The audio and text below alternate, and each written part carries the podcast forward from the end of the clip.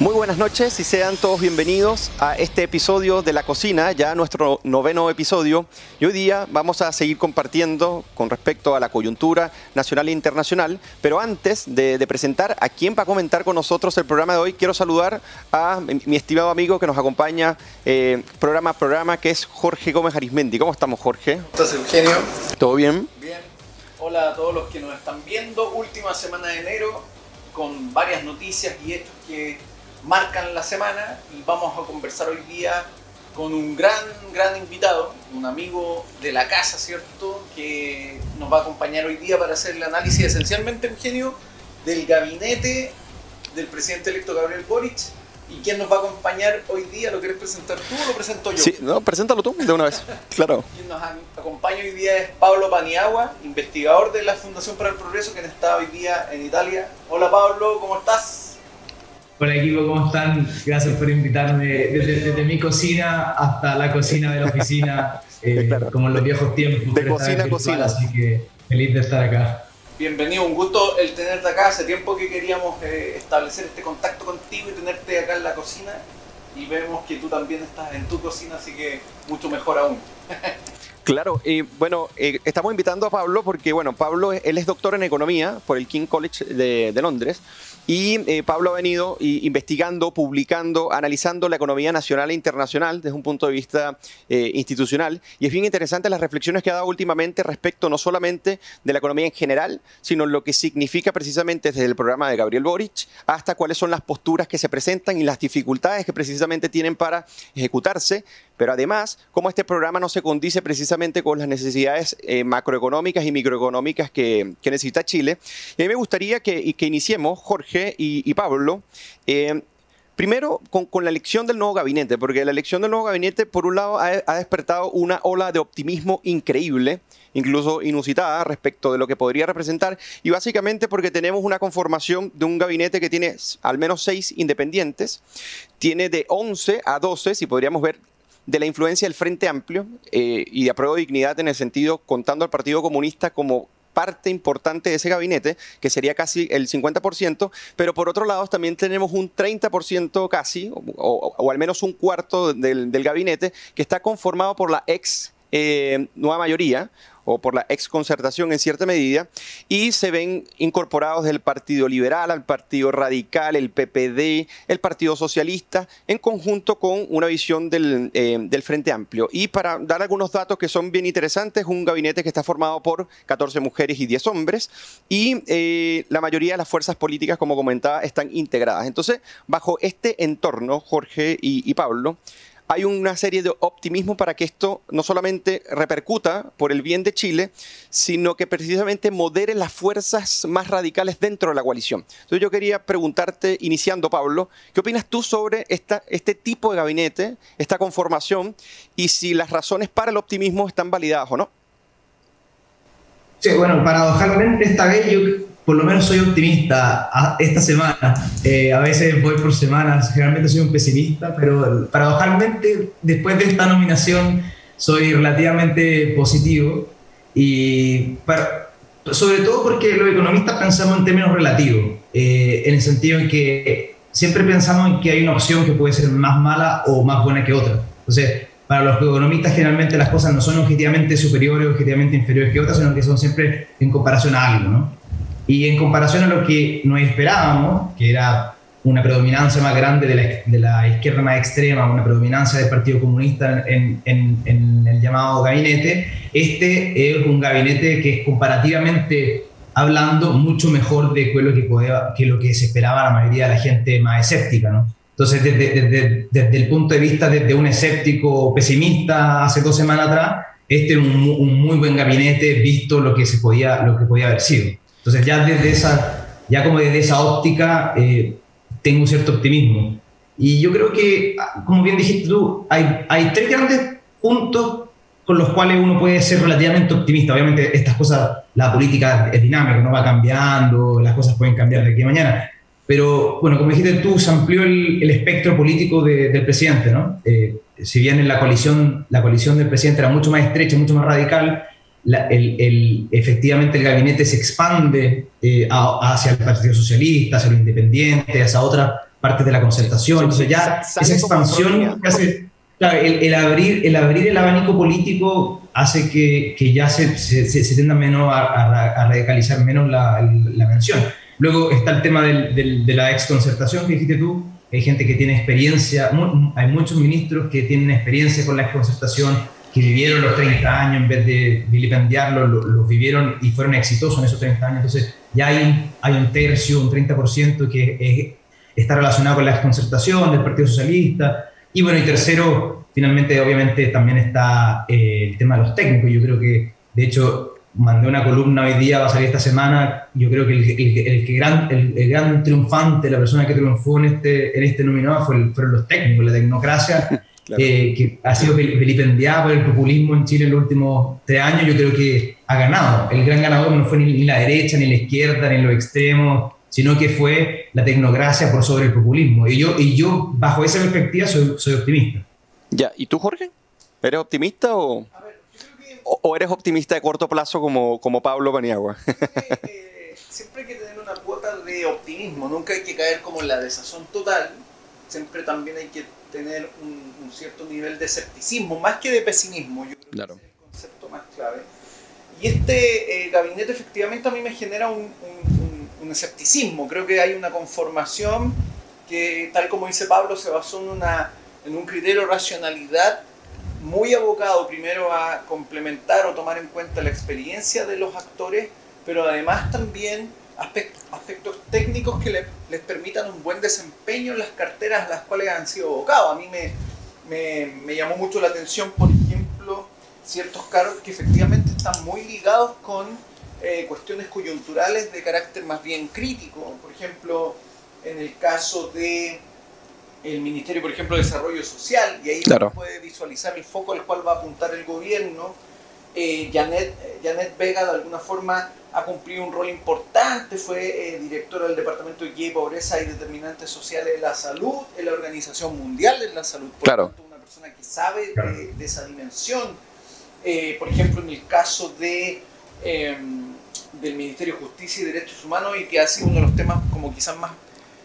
Más, polémicos, ¿sí no? Cuestionados, sí. Claro. El nombramiento de Marcela Ríos por, por, no provenir del mundo jurídico específicamente. Eh, ella es socióloga y politóloga, pero sin embargo ya ha estado ligada con eh, el área de gobernabilidad de la oficina de Chile del, del PNUD. Entonces hay un tema que también tiene relación claro. Eh, el, tema de la justicia y los derechos humanos en términos de gobernabilidad. Me parece que eso es interesante. También, por ejemplo, el ministro de Transporte, Juan Carlos Muñoz, eh, em, fue o, era director del Centro de Desarrollo Urbano y Sustentable. Entonces, hay varios cargos que, eh, de alguna forma, Claudio Huepe también, por ejemplo, coordinador del Centro de Energía y Desarrollo Sostenible de la Universidad Diego Portales, el ministro de Energía. Y, por ejemplo, el Ministerio de Medio Ambiente también, Maísa Rojas, director del Centro de Ciencia del Clima y Resiliencia, coordinadora del Comité Científico de Cambio Climático y académica del Departamento de Geofísica de la Universidad Católica. Claro. Por lo tanto, son cargos que apuntan a una cierta expertise más allá de una relación como eh, lateral con los temas. Y eso me, me llama mucho la atención. Oye, Sí, porque hay varios puntos que, establecen eh, que por qué Gabriel Boric habrá elegido eh, esta esta dimensión con respecto a los independientes y los técnicos. Y bueno, y hay varias, a mí me gustaría eh, saber qué, más o menos manejamos acá. Pero el primero eh, es mantener el crecimiento económico. Eh, ha sido un factor fundamental que no era reconocido precisamente cuando se hace el programa originariamente. Incluso el crecimiento económico se veía como una excusa precisamente para no hacer reformas. Ahora comienza a ser parte fundamental precisamente de ello. Lo segundo es dar una señal a los mercados, una tranquilidad precisamente para poder iniciar el gobierno y en cierta medida garantizar gobernabilidad. Y lo tercero es que dentro del elenco del, gabinete hacía falta macroeconomistas que estuvieran realmente eh, eh, en el ejercicio, eh, o sea, en el ejercicio en funciones de gobierno y en cierta medida poder dar una bajada bastante realista. Entonces, que esto haya predominado en la selección de, este gabinete nos puede decir mucho. Ahora, a mí me gustaría ya, o sea, para cerrar este, este plato de entrada, saber qué piensan ustedes respecto a esto, porque esto puede generar en cierta medida un inconveniente. Primero, porque el exceso de pragmatismo te podría llevar en cierta medida a una, no sé si confrontación, pero sí a relaciones tensas respecto a pro dignidad y lo que representa el Partido Comunista, pero también los sectores que son más radicales dentro del Frente Amplio. Eso por un lado. Pero por otro lado, ¿hasta qué punto Jorge y Pablo, a ver cómo lo ven, eh, se estaría dispuesto a que este pragmatismo perdure, al menos en el corto plazo, eh, hasta que eh, la Convención Constitucional, en, cierta medida, de un dictamen, en este caso el pueblo de Chile votando ya sea pro o rechazo, y en el caso de que haya una nueva constitución, se logre calzar con un mejor eh, gabinete. Pero antes de pasar a eso, me gustaría saber cuáles son, fueron esas razones fundamentales y si este exceso de pragmatismo no llevaría a cierta problemática de Gabriel Boric internamente. A, mí me parece que hay un... A ver, hay, hay tres desafíos que eventualmente enfrenta o va a enfrentar prontamente el nuevo gobierno. Primero, hay un tema de pandemia que todavía está en proceso, es decir, todavía estamos en una situación en que la variante Omicron está generando nuevos contagios y por lo tanto el manejo del, del, COVID y cómo finalmente no solo la sociedad chilena, sino el resto de los países del mundo logran salir finalmente de la situación pandémica, es un desafío que el futuro gobierno va a enfrentar, sí o sí, se quiera o no. El segundo factor que a mí me parece importante y que va ligado también con el tema de la pandemia, pero además va ligado con el contexto internacional, es la reactivación económica. Es decir, el, gobierno, el futuro gobierno va a enfrentar el tema de la reactivación económica, es decir, debe generar más empleo, tiene que atraer más inversión. Y por otro lado, además, está el proceso constituyente. Claro. Es un proceso que también está en ciernes, que en septiembre eventualmente va a tener una situación eh, más definitiva, con una propuesta ya más final, se supone, y por lo tanto el gobierno ahí también está observando ese proceso. Ahora, ¿qué es lo que ocurre? Que yo creo que el gobierno se sitúa en escenarios eh, o en varias dimensiones, si queremos verlo así. Por un lado, eventualmente hay ciertos ministerios que requieren una mirada estructural amplia que permitan, por ejemplo, la reactivación económica, eh, y además el afrontar eventuales efectos de la pandemia. Yo creo que ahí hay varios nombramientos, partiendo por el de, el de Marcel, claro. de Mario Marcel, que probablemente es el más importante. Y hay una dimensión, una mirada más específica, que son estos ministerios donde hay cierta gente que, que tiene una expertise muy eh, destacada con respecto a temas que eh, son de importancia en el contexto de las preocupaciones que hoy existen a nivel no solo nacional, sino global. Por ejemplo, el tema del medio ambiente, en el caso de Chile la crisis hídrica, y por lo tanto hay un foco en, una mirada general que se requiere, que es importante para eh, eh, poder ejecutar política a nivel más específico. Yo creo que eso es como lo que las dos dimensiones en las que está operando el, futuro gobierno, y por lo tanto eh, no puede desligarse de esos claro. Eh, abocándose solo a algunas reformas en función de ciertas posturas o incluso en, función de ciertas perspectivas ideológicas. Tiene que allanar un terreno para poder gobernar, porque al final el desafío que hoy día tienen es poder gobernar. Claro. Eso eh, probablemente lo tienen, lo tienen relativamente claro. Pablo, para cerrar este parto de entrada, cuéntame qué piensas. Yo creo que, sí, el tema de la expectativa es fundamental. Hoy en día con, con, los mercados digitalizados, con los capitales que fluyen a, un clic, hoy día las expectativas juegan un rol fundamental de entrada. Si tú, si tú entras con una, un Ministerio de Hacienda, no sé, pues súper, ponía un comunista en, el Ministerio de Hacienda o ponía a alguien súper radical, las expectativas se ven inmediatamente. Entonces puede haber una movilización de capital o puede haber una caída en la impresión inmediatamente. Entonces con los mercados son hoy en día reaccionan tan rápido que, que, el tema de la expectativa es fundamental. Y Boric yo creo que entiende súper bien eh, cómo reaccionan las cosas hoy contemporáneamente. Entonces, ante eso y, y, con la idea de hacer reformas de largo plazo, porque en el fondo si tú ponías a alguien súper extremo hoy, te estáis disparando en los pies para, para hacer reformas en los próximos 3, 4 años. Hoy te trata de hacer reformas en 6 meses, pero con el capital que están tan líquido, tan variable, al final te, te, disparas en los pies. Entonces yo creo que en el fondo, si tú miras en largo plazo, hace mucho más sentido poner a alguien relativamente responsable que te debe hacer las reformas de forma responsable para, de cierta manera, eh, apaciguar esas expectativas y, y, permitir que se vayan ajustando de forma gradual. Porque de hecho, si tú pensáis, la mayoría de las reformas que están pensando hacer en el gobierno son, son reformas eh, relativamente fuertes pero con gradualidades, ¿no? que se, se alzan los impuestos, eh, escalonadamente, que se van a hacer ciertas cosas escalonadamente, entonces de esa forma tú vas, ayudando a que la expectativa se vayan internalizando esta nueva realidad, mientras que si ponía alguien que te hace todos los cambios en tres meses, hay, hay un quiebre de expectativas que te puede hacer, que te puede acabar eh, con, con, toda la inversión y todo el capital. Entonces yo creo que Boric es muy hábil en el sentido en que entiende la, el rol de la expectativa hoy en un mercado financiero digitalizado y sabe que es un riesgo enorme que al final te destruye su propia capacidad de hacer reformas. Entonces tener a alguien como Marcel te, te, te garantiza, al menos, o sea, te permite poder tratar de hacer las reformas con cierta gravedad y teniendo cuenta de cierta sustentabilidad fiscal. Entonces, al final, no, no, no, no, no te, no te quitáis el piso, no te cerrocháis el piso solo. Entonces, yo creo que, que fue una movida superable. Ya, ahora, eh, para ya finalizando este plato de entrada y para pasar al plato de fondo, me gustaría tratar eh, contigo, eh, Pablo, algo fundamental antes de pasar a esto, que son las visiones que son radicalmente distintas que son opuestas y que pueden generar tensiones dentro precisamente de la coalición a con esta incorporación de independientes, de los más moderados, que es la economía chilena en el 2022, porque más allá de lo que nosotros estamos conversando respecto del gabinete, hay una realidad que es bien complicada con respecto a la economía. Y para eso varios datos importantes. Por ejemplo, el presupuesto aprobado tiene un 22,5% menos de recursos, o sea, tiene un 22,5% menor el presupuesto de este año con respecto al anterior. Eso lógicamente representa en cierta medida una buena noticia respecto al déficit estructural, que está en 11,5 y que se puede reducir a cerca de 4 este año si las cosas salen bien.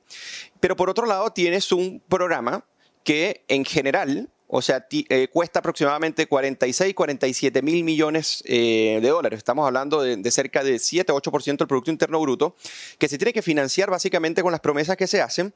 Y eh, además se tiene que, hay unos mercados de capitales que están básicamente desfondados y hay un fantasma de la inflación que en cierta medida limita cuáles son las capacidades que tenga en este caso la política fiscal de, poder hacer reformas estructurales. Entonces, ¿cómo ves tú este escenario? Porque es un escenario muy complicado y que aquí en este escenario precisamente es donde estas dos visiones encontradas son bastante, eh, no sé si antagónicas, pero diferentes. Un Mario Marcel, que es... Eh, que tiende a favorecer la inversión, el crecimiento, y por otro lado, un Nicolás Grau, que básicamente se encarga de decir que el crecimiento en el corto plazo no es eh, una prioridad precisamente para el programa. Entonces, ¿cómo tú ves esto?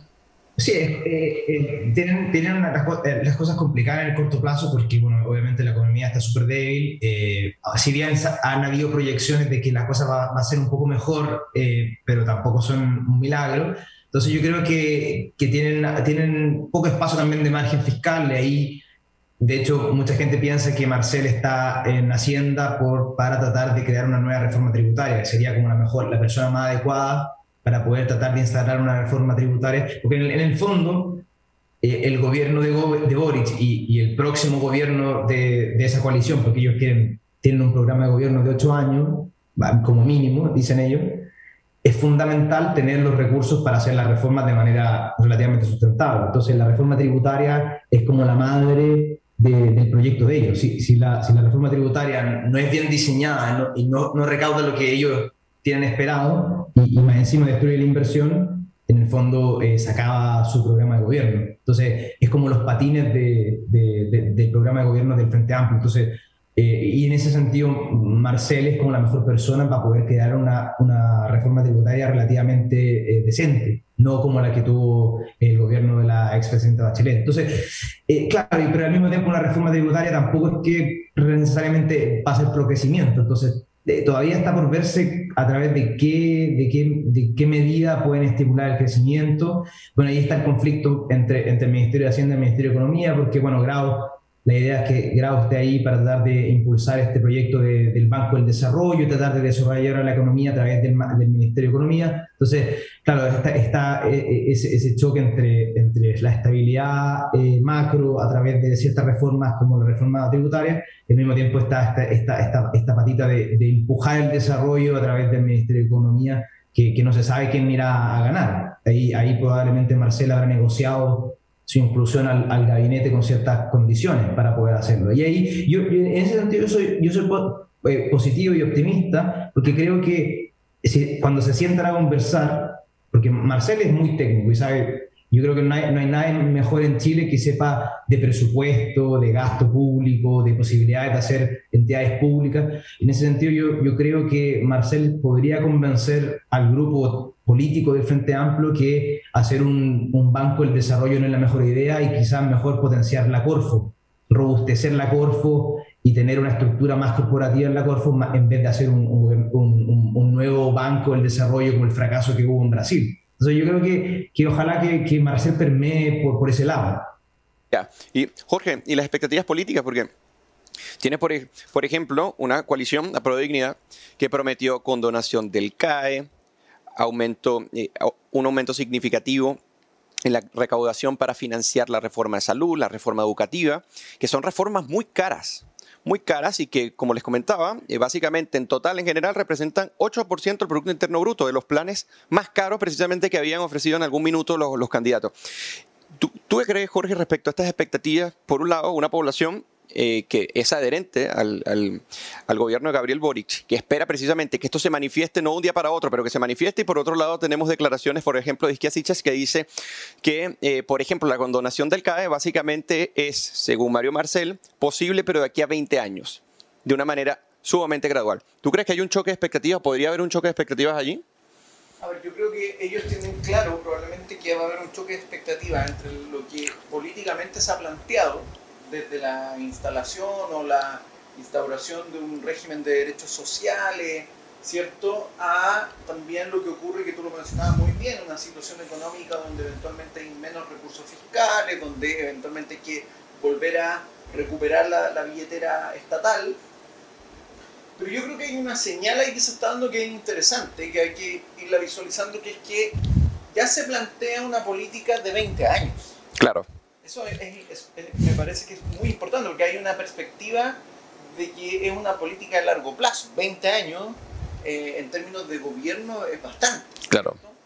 Eh, la pregunta es si a nivel de otras políticas también se va a hacer ese tipo de proyección. Es decir, si se va a decir, por ejemplo, que la implementación, voy a dar un ejemplo, claro. la implementación de un derecho social determinado va también a ser aplicada dentro de 20 años. Lo que, de alguna manera, si ustedes se fijan, lo que está haciendo, eh, en este caso Isquia Siches, desde esa perspectiva, es también hacer que las eh, expectativas se prolonguen. Claro, bajen un poco. Al hacer eso, también tú contribuyes a disminuir la presión sobre esas expectativas. Es decir, si yo te digo, mira Eugenio, yo este edificio te lo construyo en un año, eh, tu expectativa es muy de corto plazo versus que yo te dijera, mira, esto toma claro, pero tú, cinco años. ¿Pero tú crees que funcione? O sea, esta, esta moderación de las expectativas a través de declaraciones, ¿tú crees que funcione? ¿Cómo lo ves tú? Lo que pasa es que yo creo que ahí la mirada desde el punto de vista como político es importante. Es claro. que el desafío de gobernar requiere un nivel de prudencia en eso muy importante. Palabra olvidada. Que tiene que ver, claro, tiene que ver con que eventualmente tú juegas con la prudencia, puedes generar expectativas, pero también no puedes, como decía muy bien Pablo, elevar las expectativas hasta el infinito. Tienes que además cuidar cuáles son las expectativas, es decir, cómo tú haces que las expectativas se sostengan de manera generalizada. Es decir, si yo elevo las expectativas de un sector, puedo hacer que las expectativas de otro que me genera, por ejemplo, inversión, se pierda y por lo tanto eso no me, no me sirve. Entonces tengo que ponderar expectativas pero además tengo que saber manejarla en el tiempo. Yo creo que al hacer esta proyección, por ejemplo, de condonar el CAE en 20 años, lo que se está haciendo es manejar la expectativa, no es un, un, un perdonazo inmediato. Eh, ahora, yo creo que eso en otras dimensiones no sé si va a ser tan fácil de hacer, ¿cierto? Claro. ¿Por qué? Porque hay situaciones, por ejemplo, como hoy día ocurre el déficit habitacional. Claro, son más acuciantes, claro. Podría ser eh, planteado eh, con una mirada a 20 años, salvo que se, se, indique que a 20 años se va a llegar a un déficit habitacional de, claro. de cero, supongamos. Pero, pero yo creo que hay expectativas que son manejables en dimensiones distintas. Entonces, yo creo que acá entra muy bien en tensión eh, o, o, en juego, ¿cierto?, lo que es la, la expectativa económica con la expectativa eh, eh, política en sí. Es decir, claro, por eso, que por eso te preguntaba, porque de repente hay un auge sumamente acelerado de qué puede cumplir el presidente, porque acuérdate que el ejercicio del voluntarismo, Pablo, yo no sé si estás de acuerdo también, el voluntarismo eh, previo era impresionante, o sea, básicamente es, esto no se trata de recursos, esto se trata de voluntad. Pero llega un momento que cuando, cuando ya es con guitarra, entonces dice, bueno, la, voluntad va a tener que someterse un poco a los recursos. Entonces, eh, son las grandes preguntas por ejemplo, si Mario Marcel va a poder aguantar a los grupos de presión, que en este caso eh, se benefician de las exenciones. Eso entre muchas otras preguntas. Pero vamos a continuar con este plato de fondo y quiero preguntarte, eh, Pablo, porque sabes que a veces damos por sentado que todos conocemos todo. ¿No? Y en este, en este tema de los ministros hay cosas que se confunden, como por ejemplo qué es un ministro de Hacienda y qué es un ministro de Economía. ¿ok? Entonces, si tú nos pudieras decir en, simple qué son y cuáles son las diferencias para, para, después entrar en la relevancia que existe entre las diferencias entre estos dos, qué es un, ministerio, qué es un ministro de Hacienda y qué es un ministro de Economía. Sí, claro. Eh, en el fondo, es muy simple, el Ministerio de Hacienda es el que se encarga de los presupuestos nacionales, de, mantener la estabilidad macroeconómica a través de la del manejo de la deuda pública y también se encarga de eficientar la recaudación pública a través de, una, de reformas tributarias, a través de los impuestos, etcétera, etcétera. Entonces, de cierta manera, en simple es como la persona encargada de la billetera de, los, de, establecer tratados y de relaciones internacionales comerciales con otros países y de cierta manera la estabilidad macro eh, financiera del país y las reformas tributarias. Esos son los, grandes intereses del Banco Central, eh, obviamente el, relacionado también con la deuda, eh, perdón, el Ministerio de Hacienda. Y el Ministerio de, de, Economía, en el fondo, nació con la idea de, de que se encargara del desarrollo, de cierta manera como de de, empujar el desarrollo del país, del desarrollo industrial, el desarrollo económico del país a través de ciertas entidades como la Corfo, por ejemplo. De hecho, el Ministerio de Economía tiene distintas subsecretarías como la de, la, de turismo eh, y también está encargado de velar por que los mercados sean eficientes. Entonces también tiene una relación con la Fiscalía Nacional Económica y con ciertas regulaciones de los mercados para que los mercados sean eficientes y con el desarrollo de, de, en el fondo con el desarrollo de, la economía productiva. Entonces, de esa manera está relacionado con la Corfo y con la regulación eh, a nivel de los mercados. Entonces, por eso, por eso Grau, que es la persona que estaba, se supone, relativamente encargada de, este, de esta idea del Banco del Desarrollo, está en el Ministerio de Economía, porque en, teoría el, ministerio que se debería encargar de cierta manera de ayudar a crear esta entidad o, o, de fomentar el desarrollo productivo del país. Mientras que Hacienda, que Marcel se va a encargar de la deuda pública, la recaudación tributaria, etcétera, etcétera. Porque eh, es bien interesante porque al final son ambos, ambos tienen un nivel de peso increíble y la toma de decisión en este caso eh, no es menor. Incluso aquí se representa básicamente este equilibrio ¿no? que hablábamos al inicio. 50-50%. Entonces, por un lado tienes a eh, Mario Marcel en Hacienda y en otro tienes a Nicolás Grau, que es un economista eh, de una visión mucho más radical. Ahora, quiero, quiero tomar dos frases que me parecen que son interesantes para poder básicamente sopesar acá. ¿no? José Luis Daza, que como eh, ustedes saben, un economista eh, reconocido, lo tuvimos acá eh, en la Fundación en un par de actividades precisamente comentando el programa de Gabriel Boric. respecto a las expectativas de los mercados y el, programa de Gabriel Boric, él decía, el mercado quiere un nombre que no implemente el programa como está escrito. ¿ok? Básicamente eso es lo que dice. Y por otro lado, tenemos a un Nicolás Grau, que en octubre del 2021 comentó lo siguiente. Dice, una parte de nuestro programa en el corto plazo no es pro crecimiento. Es evidente. Y esto lo dice básicamente porque dice, bueno, hay muchos recursos que redistribuir y en función de ello no puedes aspirar en algún momento a tener eh, crecimiento económico. Y, por otro lado tienes un Mario Marcel que en sus eh, conferencias e intervenciones respecto al informe de política eh, monetaria, habla de la inversión, del crecimiento, de la importancia de, los mercados y su dinamismo. Entonces, tenemos dos visiones encontradas, Jorge y, Pablo. Entonces, es bien preocupante porque, por un lado, hay muchas expectativas de que el nombre del ministro Hacienda tranquilice los mercados, pero por otro lado, tenemos un economista que dice una frase como la que tenemos en pantalla y que esto, en cierta medida, puede generar algunas tensiones en la prodignidad y en el gabinete en general. Entonces, ¿cómo tú ves esta, eh, eh, estas dos visiones que son tan distintas dentro del gabinete?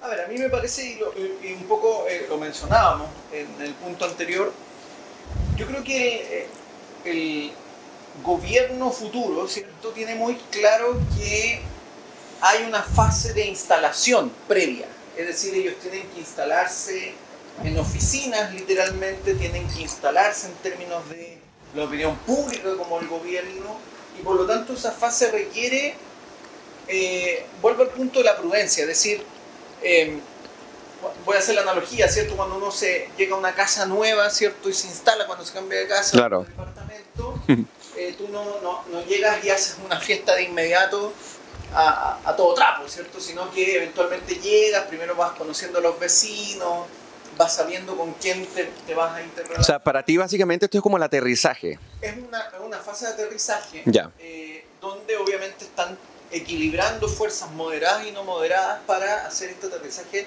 lo menos eh, traumático. traumático o duro posible, lo que no indica que en el proceso vayan luego relajándose algunas posturas, es decir, eventualmente tomando posturas más radicales en algunos puntos a medida que sienten mayor confianza. ¿Te fijas? Sí. Eh, un poco si usamos la misma analogía, cuando uno recién está aprendiendo a manejar, no conduce a una velocidad muy alta, pero ya cuando sientes confianza, eh, claro. aceleras el, tramo. Está buen, está buen punto, muy buen punto. acá yo creo que está ocurriendo lo mismo, eh, y por lo tanto uno ve por eso dos visiones, una que es Marcel, ¿cierto? que es esta prudencia, este, este cuidado, esta mirada mucho más, más eh, paulatina, y esta mirada de Grau donde él asume y plantea que va a haber que asumir, ¿cierto? Que no lo, obviamente no lo va a asumir él, porque claro. el o la baja del crecimiento no, no, lo va a afectar a él. Claro, buen punto. Claro, yo creo que solo con una reforma tributaria recién ahí van, como bien dijo Jorge, van a empezar a, a quizá tratar de manejar un poquito más de forma descuidada y van a ser un poquito más reformistas. Yo creo que no tiene sentido eh, dispararse en los pies y ser reformista en, pequeños márgenes y, y, farrearse, y farrearse un, una coalición política que apruebe una, reforma tributaria. Es mejor guardarse ese reformismo hasta después de una reforma tributaria y después ir tratando de ser relativamente más reformista en función de esa reforma. Entonces yo creo que van a aprender de los errores del, de Bachelet 2 y, y, yo creo que van a ser mucho menos reformistas de lo que quieren ser porque van a tratar de mantener las aguas calmas para poder hacer la reforma tributaria y de ahí recién tener la piscina para poder hacer la reforma. Entonces no, no, no tendría sentido, se dispararían en, los pies como le pasó al gobierno de Michelle Bachelet, que terminó con la coalición fracturada, con una reforma tributaria mal hecha, con un shock de expectativas que ya venía antes incluso la reforma tributaria ya en el piso. Entonces, van a tratar de revertir el orden de las cosas con respecto a lo que hizo el gobierno de Bachelet 2. Eh, esta dosis de realismo a la que tuvieron que realmente aceptar e incorporarse puede equilibrar precisamente en el corto plazo. Ahora, me gustaría, antes de, que pasáramos a, al último punto del plato de, de, fondo, el tema del gabinete y el, y el Partido Comunista, porque el Partido Comunista se tenía una aspiración de que iban a ser cinco ministros y solamente, bueno, quedaron tres. Y hay cierta neutralización, si podríamos decir en alguna medida, del Partido Comunista dentro de la coalición, pero también de su participación en elementos o ámbitos relevantes del, nuevo gobierno. Pero ellos, básicamente, y esto a través de Camila Vallejo, Carol Cariola, no están dispuestos a alterar el programa ni siquiera en un punto. O sea, básicamente se mantienen en, en, en, este, en este paso firme del cumplimiento del programa versus una realidad que te dice, bueno, no puedes aplicarlo porque incluso las fuentes de financiamiento, como bien sabrás, Pablo, no son realistas. ¿Ok? Eso por un lado. Y este, si bien 12 ministros, como te lo comentaba, son, son moderados y que posiblemente nos den cierto...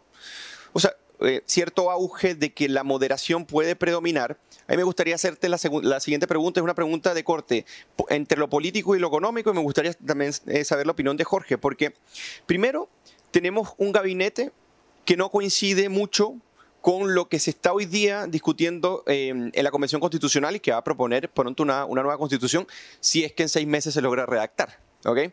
Pero supongamos que eso es así. Eh, aquí, Pablo, tenemos que este gabinete quizás no se condice y que posiblemente futuros ministros salgan precisamente de esa convención constitucional. Entonces, a mí me da la impresión, escuchándote a ti, escuchándote, escuchando a Jorge, que esto es como un aterrizaje donde la moderación tiene que predominar. No significa, o sea, no significa que en un futuro no muy lejano el cambio hacia una radicalización o podríamos decir una intensificación para hacer eh, cumplir el programa es posible. ¿Qué opinas tú sobre eso respecto a la Convención Constitucional, el proyecto de nueva Constitución y lo que, serían, eh, lo que sería el gobierno de Gabriel Boric en, en un futuro? Claro. Pues primero, oye, salud Carlos de nuevo, ya que estamos en la, en la cocina. Salud, salud Pablo. Oye, salud, salud Pablo. ¿Qué estás Eh, tomando? Yo creo que es buena pregunta, pero claro, como te decía ¿no? al inicio, la política es súper dinámica y las cosas como que se retroalimentan, ¿no? Entonces, digamos que ya la convención va redactando algo bastante más radical, logran hacer una buena reforma tributaria, van agarrando confianza y hacen un cambio ministerial donde viene, viene esta gente más radical que redactó la constitución, airante, triunfante, tienen los recursos con una reforma tributaria que sea la economía no estar en piso y efectivamente si, si la ecuación cuadra pueden transformarse relativamente en mucho más reformista e incluso más extremo si queremos llevarlo a, a punto más extremo. Entonces, eh, es posible porque estos fenómenos se van retroalimentando, la política así es, poco predecible, pero puede ser que, por ejemplo, hay un principio de salida, no haya constitución o no haya reforma tributaria y tampoco ocurra nada. Claro. Eh, pero, pero yo creo que sí es, es, posible, ah, eh, está dentro de las probabilidades altas de que, de que, la cosa se puede ir radicalizando en función de que se vaya retroalimentando el gobierno y la, y la, y la, la, la Convención Constituyente si se mantienen relativamente por vías separadas, eh, al menos el primer y segundo año, es difícil que eso suceda después. Eh, suceda después. Pero, pero claro, eh, es una de las posibilidades grandes, es uno de los grandes miedos, ¿no? que se vayan retroalimentando ambas y terminen siendo un solo monstruo reformista en vez de ser un, un, diálogo. Claro, porque Jorge, básicamente lo que ocurre en la Convención Constitucional es que la visión de una mayoría que tiene en mente un programa político se, tiene que llegar básicamente a que sea una constitución, con la enorme diferencia que hay entre un programa político en específico, una organización o varias organizaciones y lo que es la constitución de un país. ¿Cómo tú ves esto? A ver, yo creo que uno podría esbozar la siguiente tesis, de que estamos ante un gabinete de primera. Y esa fase está determinada porque obviamente estamos todavía bajo un marco constitucional que está siendo técnicamente desmantelado, porque va a haber otra constitución en septiembre. Claro. Por lo tanto, este, este gabinete de primera fase es el gabinete que busca la instalación en el poder, es decir, asentarse en el poder, armar las oficinas, instalar a la gente, empezar a comprender la dinámica del poder. Aquí no hay que olvidar que el Frente Amplio en, su, en, su, gran mayoría no ha gobernado nunca y por lo tanto están por primera vez instalados en puestos de gobierno. Ello explica también, en parte a mi parecer, la inclusión de, de ciertos miembros de la exconcertación que dentro del espectro de la nueva mayoría representaban más bien a, los grupos más de izquierda que los de centro, ¿cierto? Pero de alguna forma tienen esa experiencia para gobernar. Ahora, ahora es el centro ahora. Ahora, claro. claro. hasta Camila Vallejo dijo que era centro izquierda, pero, pero de alguna forma yo creo que también hay que pensar, siguiendo esta línea, de que en la eventualidad y en base a lo que vaya surgiendo en torno a la convención constituyente, va a haber un gabinete de segunda fase, que, que, que va a ser un gabinete que va a operar en función de lo que permita el nuevo orden constitucional. Ya, claro. ¿Te fijas? Entonces, acá también no hay que ser iluso de que los afanes de transformación en algunos casos pueden ser mucho más radicales de lo que se plantea hoy día. ¿Te fijas? Y eso está determinado por las circunstancias políticas que se vayan sí, eh, interesante, claro. a lo largo de, este año y los próximos años. ¿Te fijas? Em, acá hay un tema que, que, es importante, porque a mí me parece que desde el punto de vista, por ejemplo, del PC, lo que ha operado es una, es una razón instrumental, muy táctica en términos estrictos de cómo eh, ellos deben ir eh, ejecutando el proceso hacia, hacia, hacia lo que ellos quieren hacer. Claro. Eh, y en eso han sido muy inteligentes. Es decir, pensemos, por ejemplo, que en el contexto de la primaria, en algún momento la presunción era de que el apoyo a Daniel Jado era muy fuerte y por lo tanto el discurso de los voceros comunistas era un discurso más bien radical. Mucho más radical de lo que probablemente tenía eh, Gabriel Boric o que tiene Gabriel Boric hoy día. Claro. ¿Cierto? Ahora, por otro lado, uno ve que cuando en la segunda vuelta eh, Gabriel Boric empieza a acercarse a lo que uno podría definir como la centroizquierda, el discurso de los voceros comunistas también se atenúa, e incluso claro. de algunos desaparece, ¿cierto? Daniel Jado de alguna forma sí. en la instalación del gabinete no tuvo ninguna presencia importante en términos de Es muy cierto.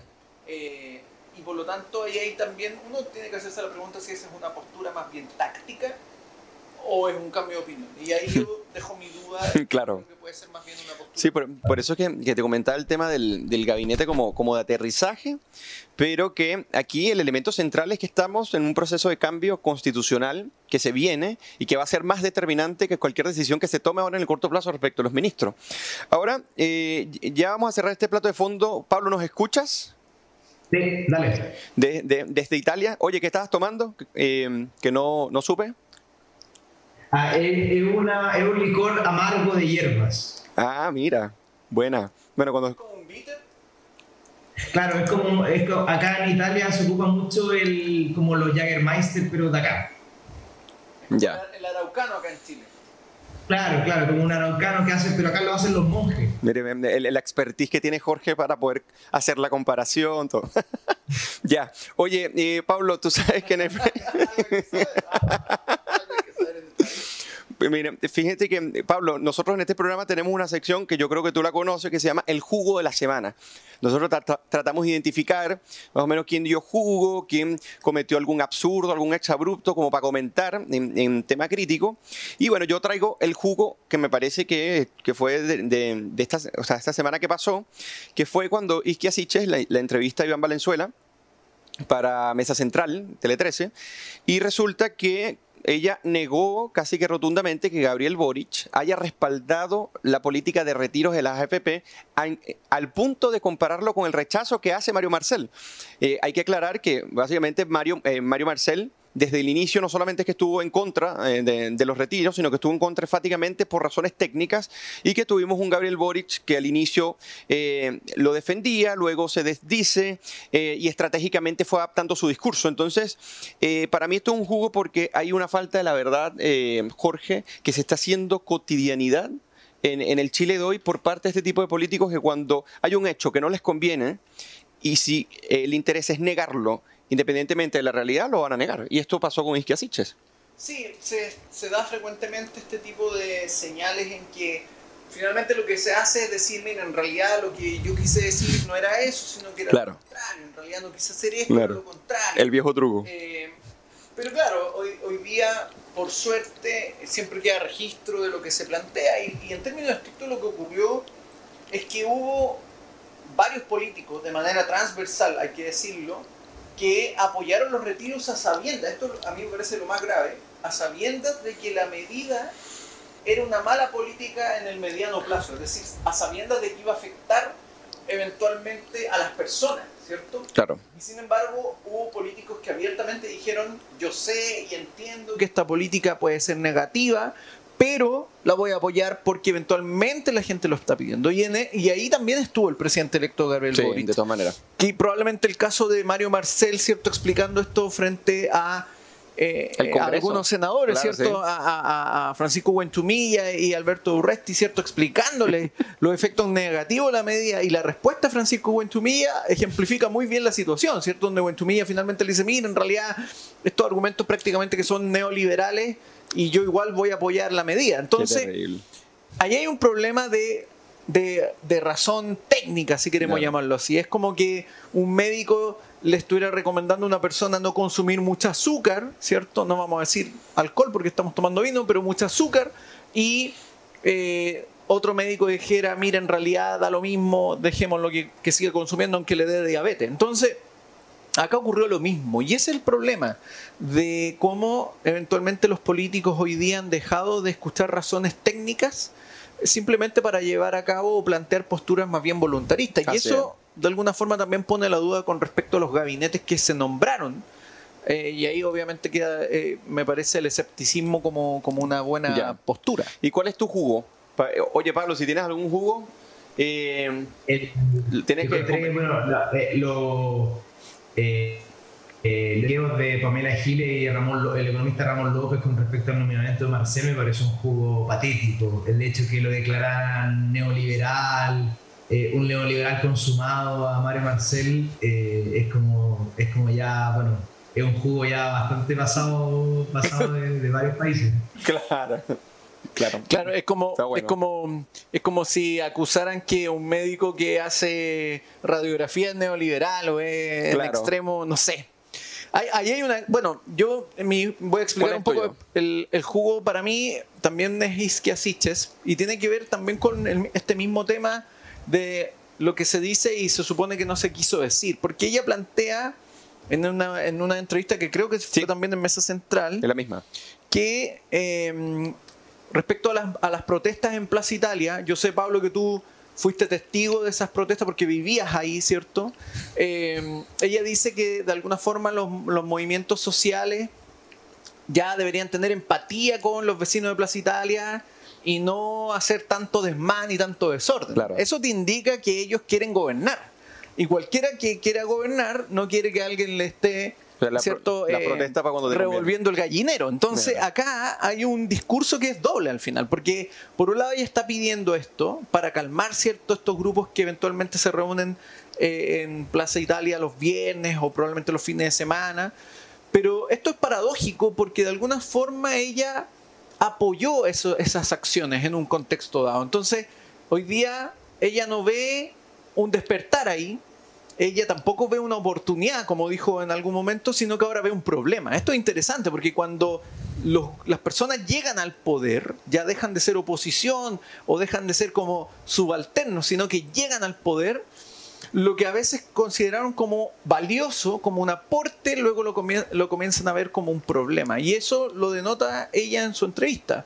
Eh, cuestión que otras personas, otros grupos planteaban, es decir, cualquier persona que hay, un, hay actos de violencia o situaciones que agitan la normalidad de su diario vivir, lo afecta claro. Eh, sin que exista un cálculo. Y aquí lo que vemos es que hay un cálculo. Es decir, cuando era conveniente, bueno, se aplaudía. Ahora ya no es conveniente porque obviamente yo gobierno y soy ministra del Interior, entonces no es tan conveniente. Entonces vemos ese problema que no es aparte nuevo entre quienes gobiernan. Es decir, se da en, cualquiera que, esté gobernando. Había tardado mucho Jorge en hacer... Eh, ese comentario.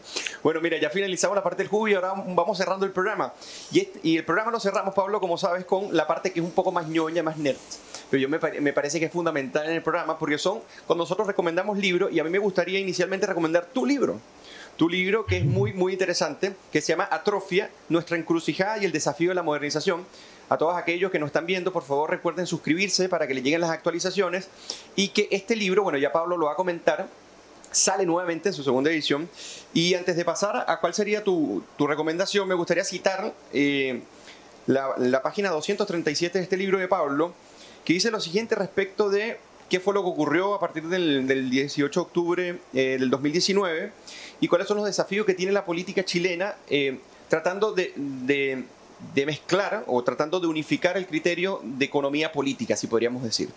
Entonces dicen, si nos tomamos en serio la modernización del Estado y no lo reformamos profesionalmente, introduciendo medidas adicionales de meritocracia, transparencia, efectividad y sustentabilidad fiscal, la brecha entre expectativas sociales y la realidad económica no podrá ser subsanada, lo que podría generar aún mayores frustraciones y amenazas a nuestra ya debilitada democracia representativa. Entonces, en esta década que recién comienza, existe el gran riesgo de que, al olvidar la modernización del Estado y el crecimiento económico, pero al mismo tiempo vayamos promoviendo un discurso exitista de expansión y garantización de nuevos derechos sociales, es posible que tengamos una frustración modernizadora y un malestar social aún mayor del que ya hemos visto en los últimos años. Yo creo que esta es una muy buena cita, invitando a que, a lean tu libro, Pablo, que a mí me ha encantado, que está muy bueno. Y eh, bueno, ya tú lo vas a comentar. ¿Le damos el paso de nuevo a Pablo? Obvio, obvio que sí. Adelante, estimado. Eh, bueno, sí, yo creo que eh, eso encapsula en el fondo el desafío de, de, Boric y su gobierno y, bueno, todos los gobiernos que están en esta década, ¿no? Cómo, cómo, cómo modernizar el Estado para que esté al servicio de la ciudadanía, cómo evitar los problemas fiscales y al mismo tiempo fomentar el crecimiento para poder tener los recursos para poder satisfacer todos esos anhelos de dignidad, ¿no? Porque al final todo esto entonces, estos anhelos de dignidad están súper relacionados con servicios sociales, con los servicios del Estado, porque al final de cuentas el Estado es el, el, mayor, el, la entidad que interactúa de forma más intensa con la ciudadanía a nivel de servicios sociales, en Chile por lo menos. Entonces, si no hay una reforma del Estado y no hay una reforma de los servicios sociales y, y, y no, se no se repensamos la manera en que el Estado interactúa con los ciudadanos, eh, es la, semilla para que haya futuras prestaciones de aquí a 10 años. Y eso, si, le sumamos que no, no, estamos creciendo prácticamente nada, eh, eh, claro, al final se exacerba mucho más toda esta idea de que queremos dignidad, no tenemos los recursos para ofrecer esa dignidad, entonces, bueno, caemos en una trampa, ¿no? Como decía Jorge, esta, eh, exacerbamos las expectativas de servicio y de dignidad, después no tenemos las lucas para poder pagar esos servicios y esa dignidad. Entonces, claro, ahí, ahí genera, genera un shock de expectativas que puede traducirse en, en, una, eh, en una anomia política aún más exacerbada la que tenemos hoy, eh, violencia, polarización política y todas las cosas que ya, ya estamos viendo ya en los últimos cinco años, quizás peor aún de aquí a 10 años más. Entonces es, como, es el gran desafío. No estoy diciendo que va a ocurrir, pero la medida en que no solucionemos esa ecuación, eh, las cosas se pueden complicar, ¿no? Pablo, eh, ¿por qué leer tu libro? ¿No? ¿Por qué leer tu libro? ¿Qué se, qué se puede ah. encontrar el, el, el auditor? con tu libro? Eh, bueno, aparte de ser eh, eh, una crítica a las tesis de la modernidad chilena y las, críticas al estallido social, porque hay, mucho, hay mucha voz, hay mucho ruido con respecto a qué causó el estallido social, a, cómo, cómo se atrofió nuestra modernidad, pero, pero son más que nada trabajos que no son muy serios, que no se toman muy en serio las otras tesis. Entonces yo lo que trato de hacer es tomarme en serio a, todo, a todos los, a todos los diálogos y a todas las tesis y trato de eh, argumentar lógicamente y con datos y con evidencia, de cierta manera falsificando toda esta tesis que hay alrededor para presentar la mía con respecto a la atrofia de la modernidad. Entonces yo creo que cualquier lector interesado en la crisis política chilena y en el estallido social, pero de una manera crítica, que, que, haga una pincelada de todas las tesis, por ejemplo, la tesis de Atria, la tesis de Ruiz, la tesis de Peña, de una forma crítica esta y proponiendo una forma interesante de verlo desde la economía política, creo que ese es como el aporte del libro. Y también el otro aporte del libro es que trato de cierta manera de introducir al lector a los debates contemporáneos de Chile en cuanto al neoliberalismo, a los límites del mercado, a la privatización, que son como los, los grandes temas filosóficos de nuestra modernidad, ¿no? que llevamos de años discutiendo cuáles son los límites de la, de la modernización, qué es el neoliberalismo en Chile, eh, ¿es, la privatización algo bueno, algo malo? ¿Ha sido la expansión de los mercados algo positivo, algo negativo? ¿no? Que ciertas cosas que también trata Peña en, lo que el dinero se puede comprar, pero yo lo trato de, de, extender y, de profundizar con la economía política. Entonces también trato de tocar todos esos temas que han estado circundando la filosofía de la modernidad chilena. Don George. No, yo iba a complementar lo que decía Pablo porque me parece que él toca un punto que, es muy importante y que probablemente en la discusión pública a veces no está tan presente, que tiene relación con, la idea de, por ejemplo, eh, la noción de, dignidad, ¿cierto? De alguna forma lo que dice Pablo es, hay, para generar buenos servicios sociales y por lo tanto no violentar la dignidad de las personas cuando se enfrentan a estados ineficientes, corruptos, tienes que modernizar el Estado. Para modernizar el Estado de, alguna forma necesitas recursos y para eso requieres promover el crecimiento, la inversión. Y se puede entrar en una paradoja muy peligrosa, un poco siguiendo lo que dice Pablo, que tiene que ver con que en función de buscar mayor dignidad a través de servicios sociales y un Estado mucho más abultado, podrías eh, inhibir la inversión, inhibir el crecimiento, por lo tanto tener menos recursos y por lo tanto generar servicios menos eficientes, menos, menos funcionales eh, y lo que terminaría entonces afectando aún más a las personas porque a menor crecimiento, menos inversión, menos empleo y por lo tanto más dependencia a la gente en estos estados ineficientes o estos servicios ineficientes. Entonces, me parece a mí que es importante el tener ese complemento.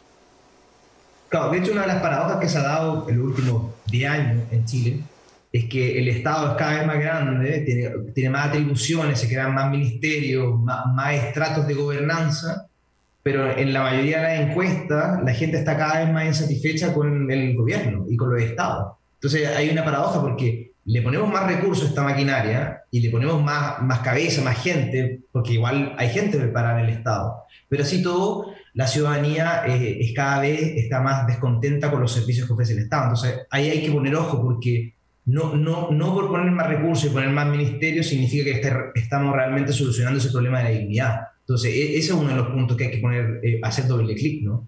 Buenísimo. Oye, eh, y bueno, eh, ahora viene Jorge Gómez con, con, su recomendación de hoy. ¿Cuál es tu, cuál es tu bajativo de hoy? Bueno, mi bajativo de hoy es el libro de Steven Pinker que se llama Racionalidad. Es un libro que acaba de publicar eh, en español.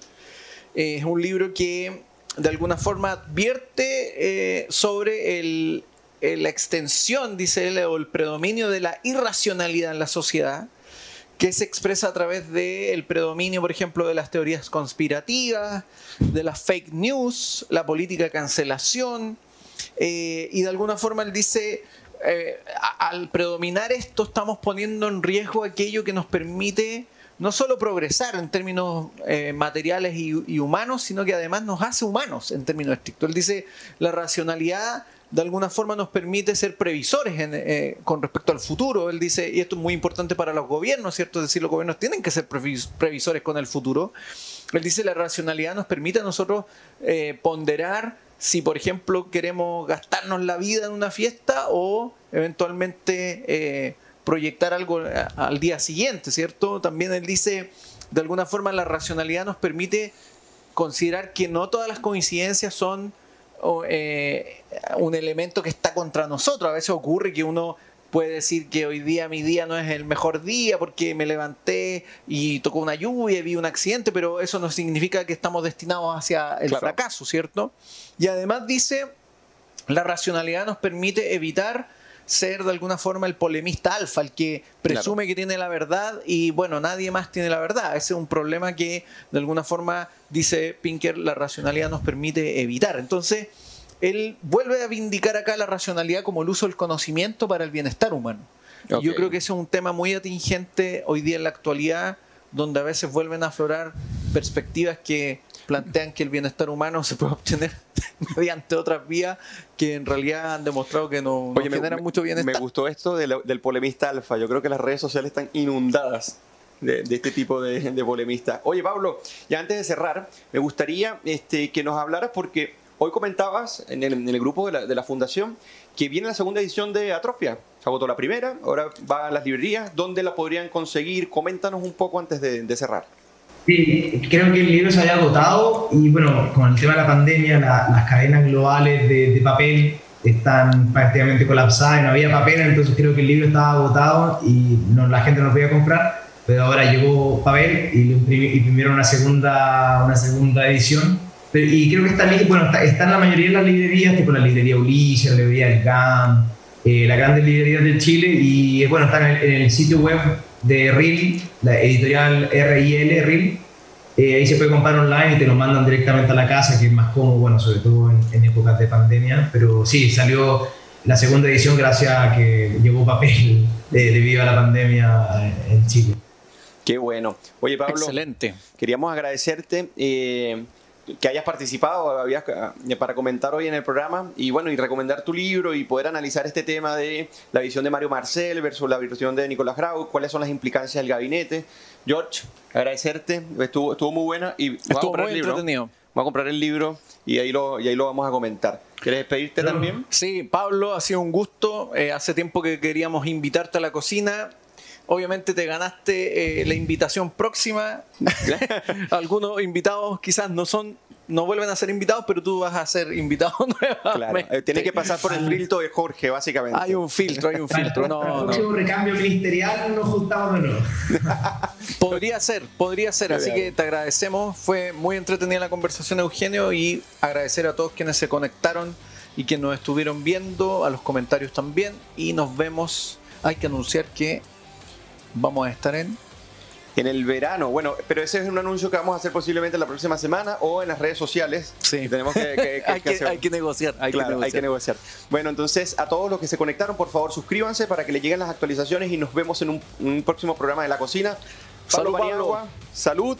Y ya saben, no duden en buscar Atrofia en, en las librerías de su, del país. Hasta luego. Salud, Pablo. Un abrazo. Cuídense. Gracias a todos. Salud. Salud. Chao.